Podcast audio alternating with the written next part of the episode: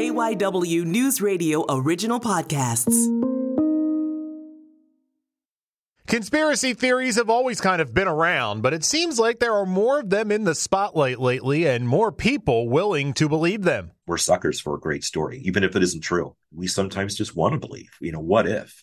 They've become such a big part of modern culture and politics that Derek Arnold started teaching a course on conspiracy theories at Villanova University. I tell my class that the number of conspiracy theories really has not changed over the years, but the ability to access them has changed greatly. I'm Matt Leon, and today on KYW News Radio In Depth, we dig into conspiracy theories with Derek Arnold. What makes them so alluring? How do people get pulled in? And why is it so hard to change people's minds even when the facts disprove their ideas? We talk with Derek to get an academic look at why conspiracy theories have grown into what we're seeing today. So, before we get into talking about conspiracy theories, one of the reasons I want to talk to you is my understanding you actually teach a class on conspiracy theory. Just kind of talk a little bit about what the class entails.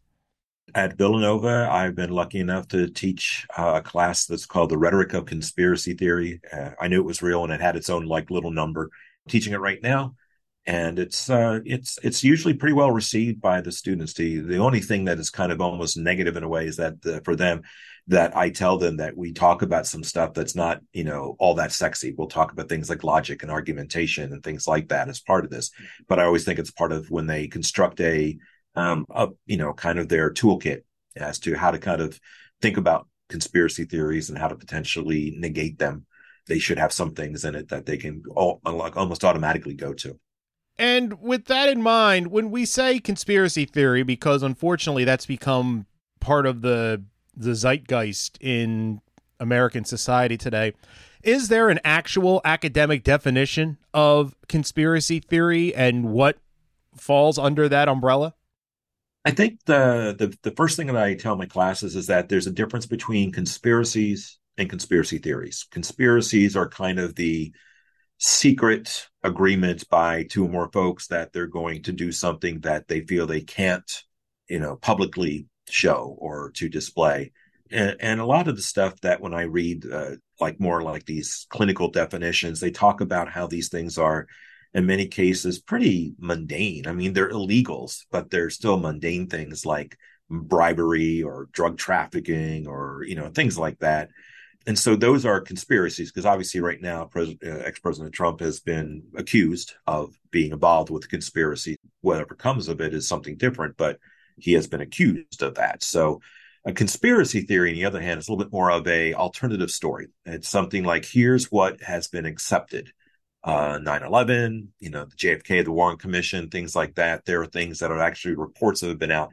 And a conspiracy theory basically says, I don't quite agree that with that. I think there are things that are questionable, things that are perhaps flawed as far as you know either the evidence or the arguments that go with it.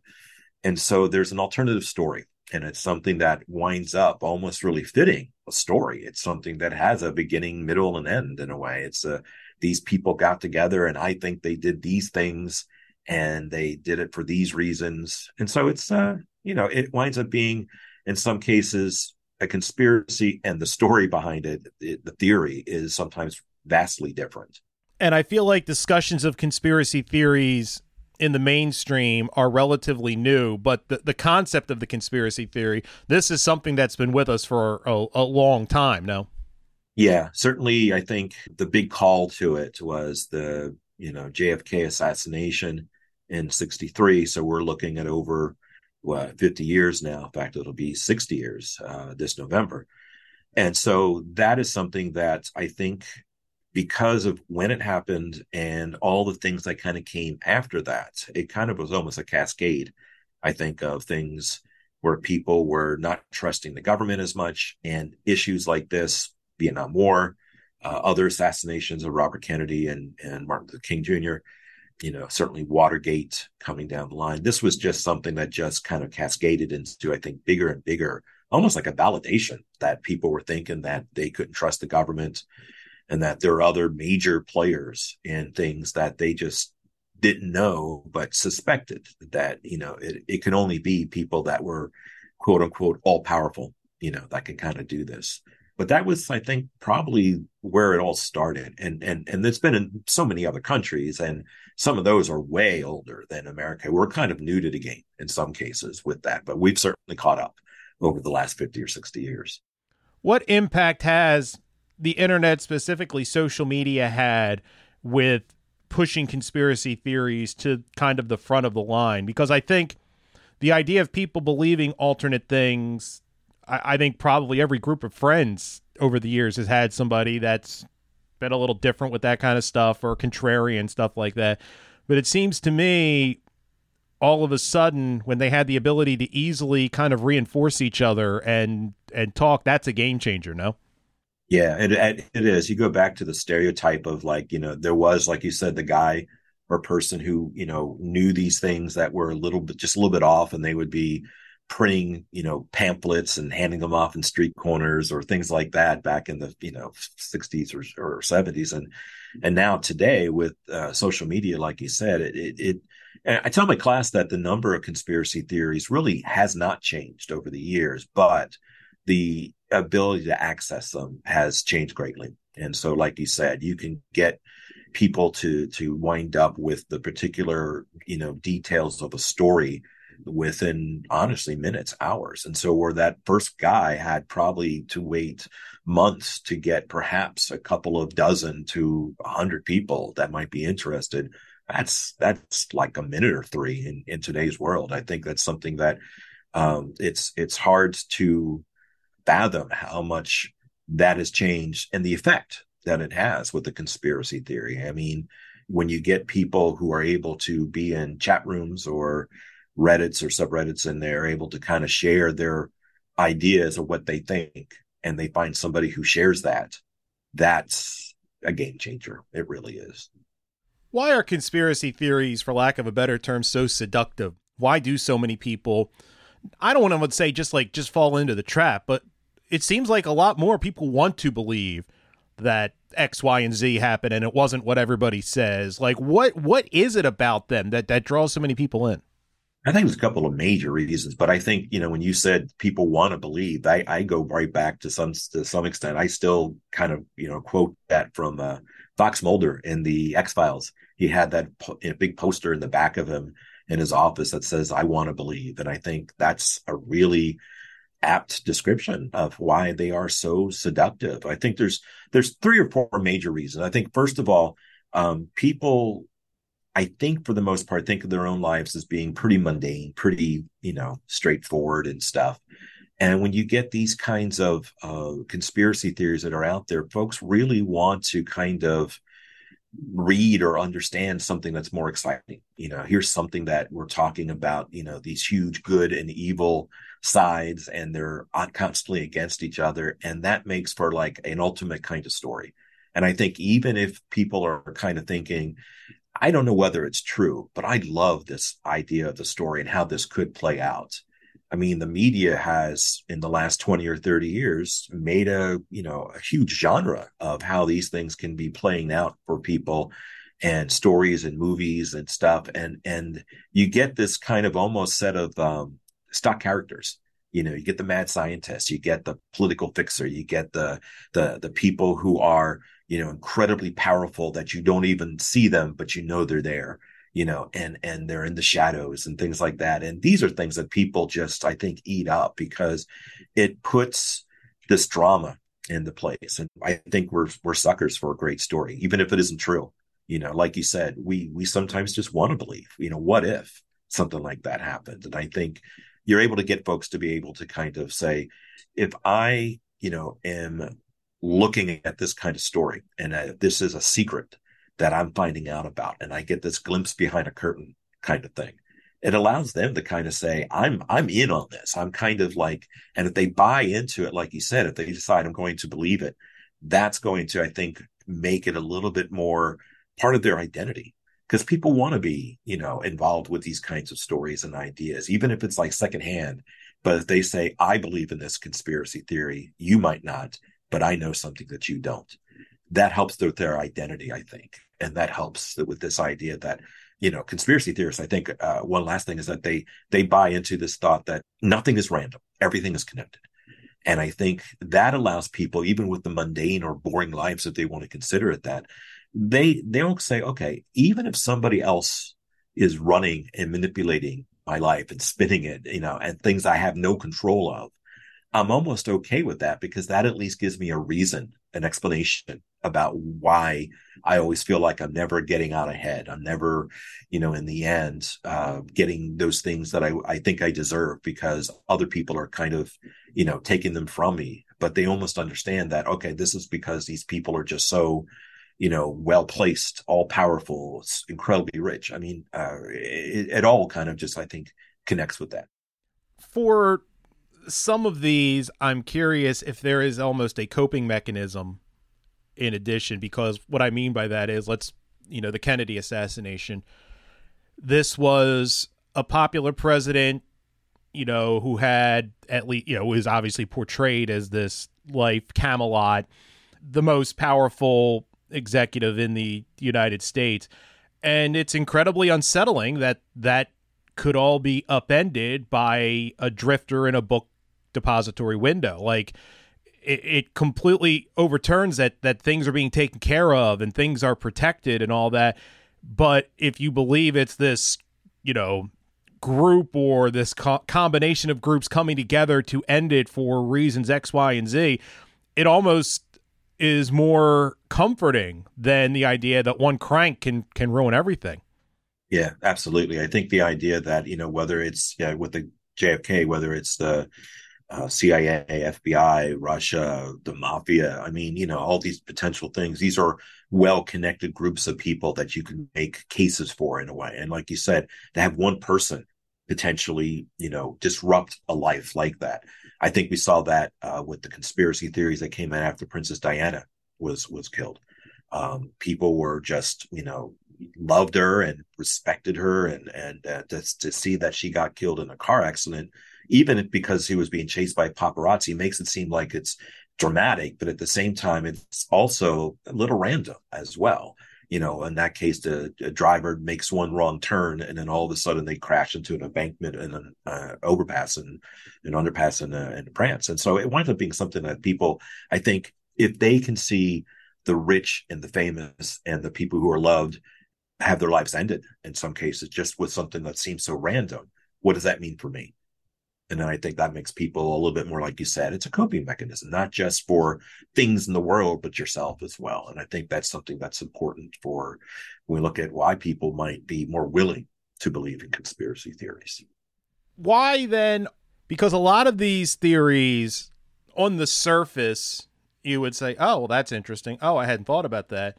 But you dig down and there are facts that get in the way or completely disprove or, but all people seem to do in a lot of cases is just shift the narrative, shift the story, or work that fact in where it actually works for them. In in case, why are so many of these conspiracy theories and theorists, the people that are all in on it, why are they so immune to facts and logic? It's a good question because what it kind of comes down to, in in some ways, I think they have a particular audience that is set with them. You know, they they many folks whether and one thing that's kind of interesting in in, in the field and stuff is when it comes to like actual studies and and these kind of stuff, they've been out there kind of, but they've been really just finally ratcheting up over the last five eight years. Um, before that, it was almost like why would you want to study that? That's not even a real thing. And so there's a lot of just pseudo explanations. And now we're doing a little bit more scientific work, which I think is important to do. And so I think when you look at the reasons why people might kind of believe in them, we we kind of find out that there's kind of two major there's others but there's the two major things are whether you it's more of your ideology you know if you're a conservative and you, you, see things that the liberals stole the elective okay the election or if it's the other way around which was actually something that initially the studies were suggesting if you were more conservative you would have these things. But now we're finding that you know it's it's just the the people that are in power the party that's in power the people that are not they're the ones that more likely would buy into con- conspiracy theories and stuff we need to take a break. We will have more with Derek Arnold right after this. This is KYW News Radio in depth. And we are back on KYW News Radio in depth, continuing our conversation about conspiracy theories with Derek Arnold of Villanova University. Healthy skepticism in most cases is a good thing. You shouldn't take a lot of things at face value and are worthy of pushback. But where's the line where healthy skepticism turns into conspiracy theories and and stuff like that? Like is there you know, almost an academic look at where you go right up to that line, but then past that line is where trouble starts? I think so. I think the problem is it's hard to kind of say it's academic and make it apply to you know everybody. I think it's something that makes it a little bit hard sometimes to do. But I think what we look at is that I tell my students they are among the potentially most open to conspiracy theories because of potential stories and and things like that. And we tell them in, in college to don't doubt something unless you've got evidence against it. And I think this is what I was trying to get to before the idea that there is, I guess the term in a way is that non falsifiable is the term. And basically, it, it essentially says we don't have evidence in a lot of these cases to prove this, which a conspiracy theorist will essentially say, well, that's because the powers that be don't want us to know that stuff. We could, but we don't get it. Therefore, conspiracy theory. And it's one of those things that a conspiracy theory, like you said with this with this question, they don't have a, a forever lifespan. They should not, but they still kind of do because a conspiracy theorist sometimes we call it it's just like moving the goalposts you know when you get a thing like the uh, obama birth certificate kind of thing where you know he didn't have a birth certificate and so when obama said fine after all this here's a copy of the birth certificate and they said, ah, yeah, it's a birth certificate, but it's the short form. We want the long form. And then you kind of look at that, and then, you know, it, it does come out. And then they say, well, that's because now it's Photoshopped. And so when there's no easy way to kind of hem in.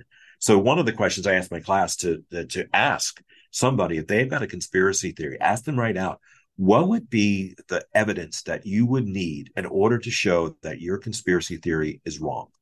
And that if it's there, then would you admit that this is not true?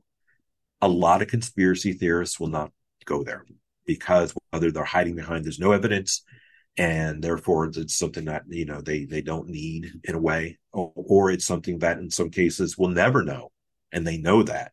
So it tries to extend the life of that particular conspiracy theory. And that would be one thing i think at that point. The idea if something is non-falsifiable if there's something to, where there's no evidence you can point at then it's not a good theory because you need something in place to show whether your theory is is wrong.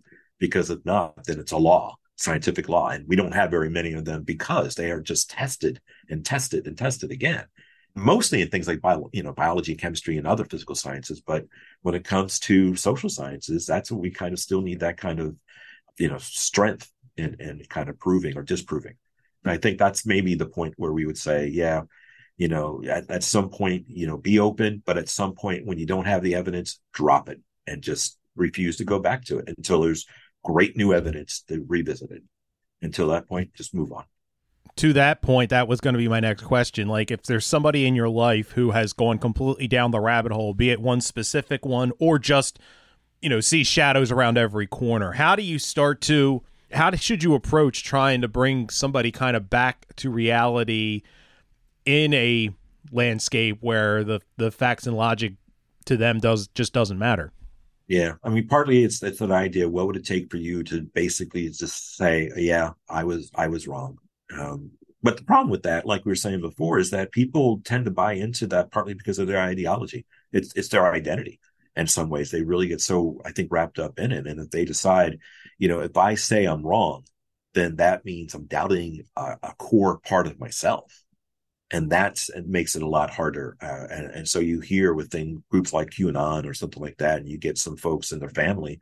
Uh, there's a person that is like the black sheep because they have gone down that rabbit hole and they're not coming back up, and there's nothing that you can say to get them out. I I would say I guess you'd start there, but in some cases it comes down to whether that person is able to kind of agree that there is something that would, you know, say this is wrong. I mean, so much of, of, of, conspiracy theories, and I think it's maybe one of the things my classes are maybe more surprised of is the idea it's faith. You are accepting a lot of conspiracy theories on faith because there's not that much in the way of hard evidence to prove these things. So you wind up, you know, adopting that as part of, in a way, kind of corresponding with your identity. And you wind up agreeing with that something. And to deny that is to deny yourself in some ways. If, if, if you've gone far enough down the rabbit hole, like you said. We talk about how the last couple, you know, in recent history, these things have come much more to the mainstream and become something that have to be constantly batted down or or dealt with. Is that trend just going to continue? Are they going to be are conspiracy theories going to continue to dominate more and more of our discussion and push more and more people off the cliff or do you think the fact that they are more mainstream and maybe more people will take those difficult looks at things and go, now you know what, I I was wrong and I don't like not talking to my family because depressingly, I think we're just going to keep going further and further, and it's not going to, the fever is not going to break. It's going to take something, I think, major in a way. I think it, it, it might, it might be something that a major source of these things winds up being uh, refuted, you know, a major conspiracy theory or two. I think what makes it hard in some cases is you get people that play along with the pattern of conspiracy theories. I mean, one of the bigger conspiracy theories is with uh, Denver's International Airport. And there's all kinds of conspiracies about the New World Order. And you look, you go inside and you have all these like, you know, huge uh, portraits and, and, and, and murals that are kind of really almost scary in some ways. Um, but they used to have like, they almost, when they build it, they kind of thought this is something that might come down the line. And so they almost like now they embrace it. They used to have like a robot who used to go in the hallways and stuff where people were at, and they would kind of just make comments about, you know, how conspiracies, if you don't go there, if you don't want to find out about this conspiracy, that kind of stuff. And I just found this out the other day. So I don't know if it's embarrassing or not, but if you take the word Illuminati, which of course is a group that, you know, has always been associated with conspiracies, and reverse it. So it's I T A N I M U L L I dot com. I won't say what you'll find, but I will say that the government does have a sense of humor and maybe with this. And so you get people that are buying into this and playing it. And I think in a way that legitimizes that to speculate is something that is going to keep on continuing. And I do think the other thing that's major about this is that people have weaponized it they weaponize a conspiracy theory and they and they work it as a way like here's an example of why you can't trust democrats or you can't trust republicans or you know you wind up with any kind of thing that uh, it makes it harder for you to think about something because again uh, people are using it to there's an agenda and they want people to to agree with them and then that works with things like policies and legislation and uh, buying into agreeing with businesses things like that and i think that makes it harder for folks, I think, to be able to see the end of that. Because I think these are things which are relatively newer, and I think they're going to extend for a while. So I, I think, at least for now, until you find up with two or three ultimate answers to some of these conspiracy theories, which I think is hard to, you know, predict. But I do think that, you know, sometimes you have to let the system run its course. So, so this whole steal the election, I guess we'll see what some of these you know trials and indictments and stuff whether we kind of find enough to make people decide yes there's always going to be some those folks who to the bitter end will deny or think that there's a conspiracy theory. But in the end will more people decide yeah this is not really it. I'm, I'm moving on. There's not much really else here to look at. It might take a while that's it for this episode of KYW News Radio In Depth. You can listen to the podcast free anytime on the Audacy app, and you can find it wherever you listen to your favorite shows. I'm Matt Leon, and we'll have another episode out soon.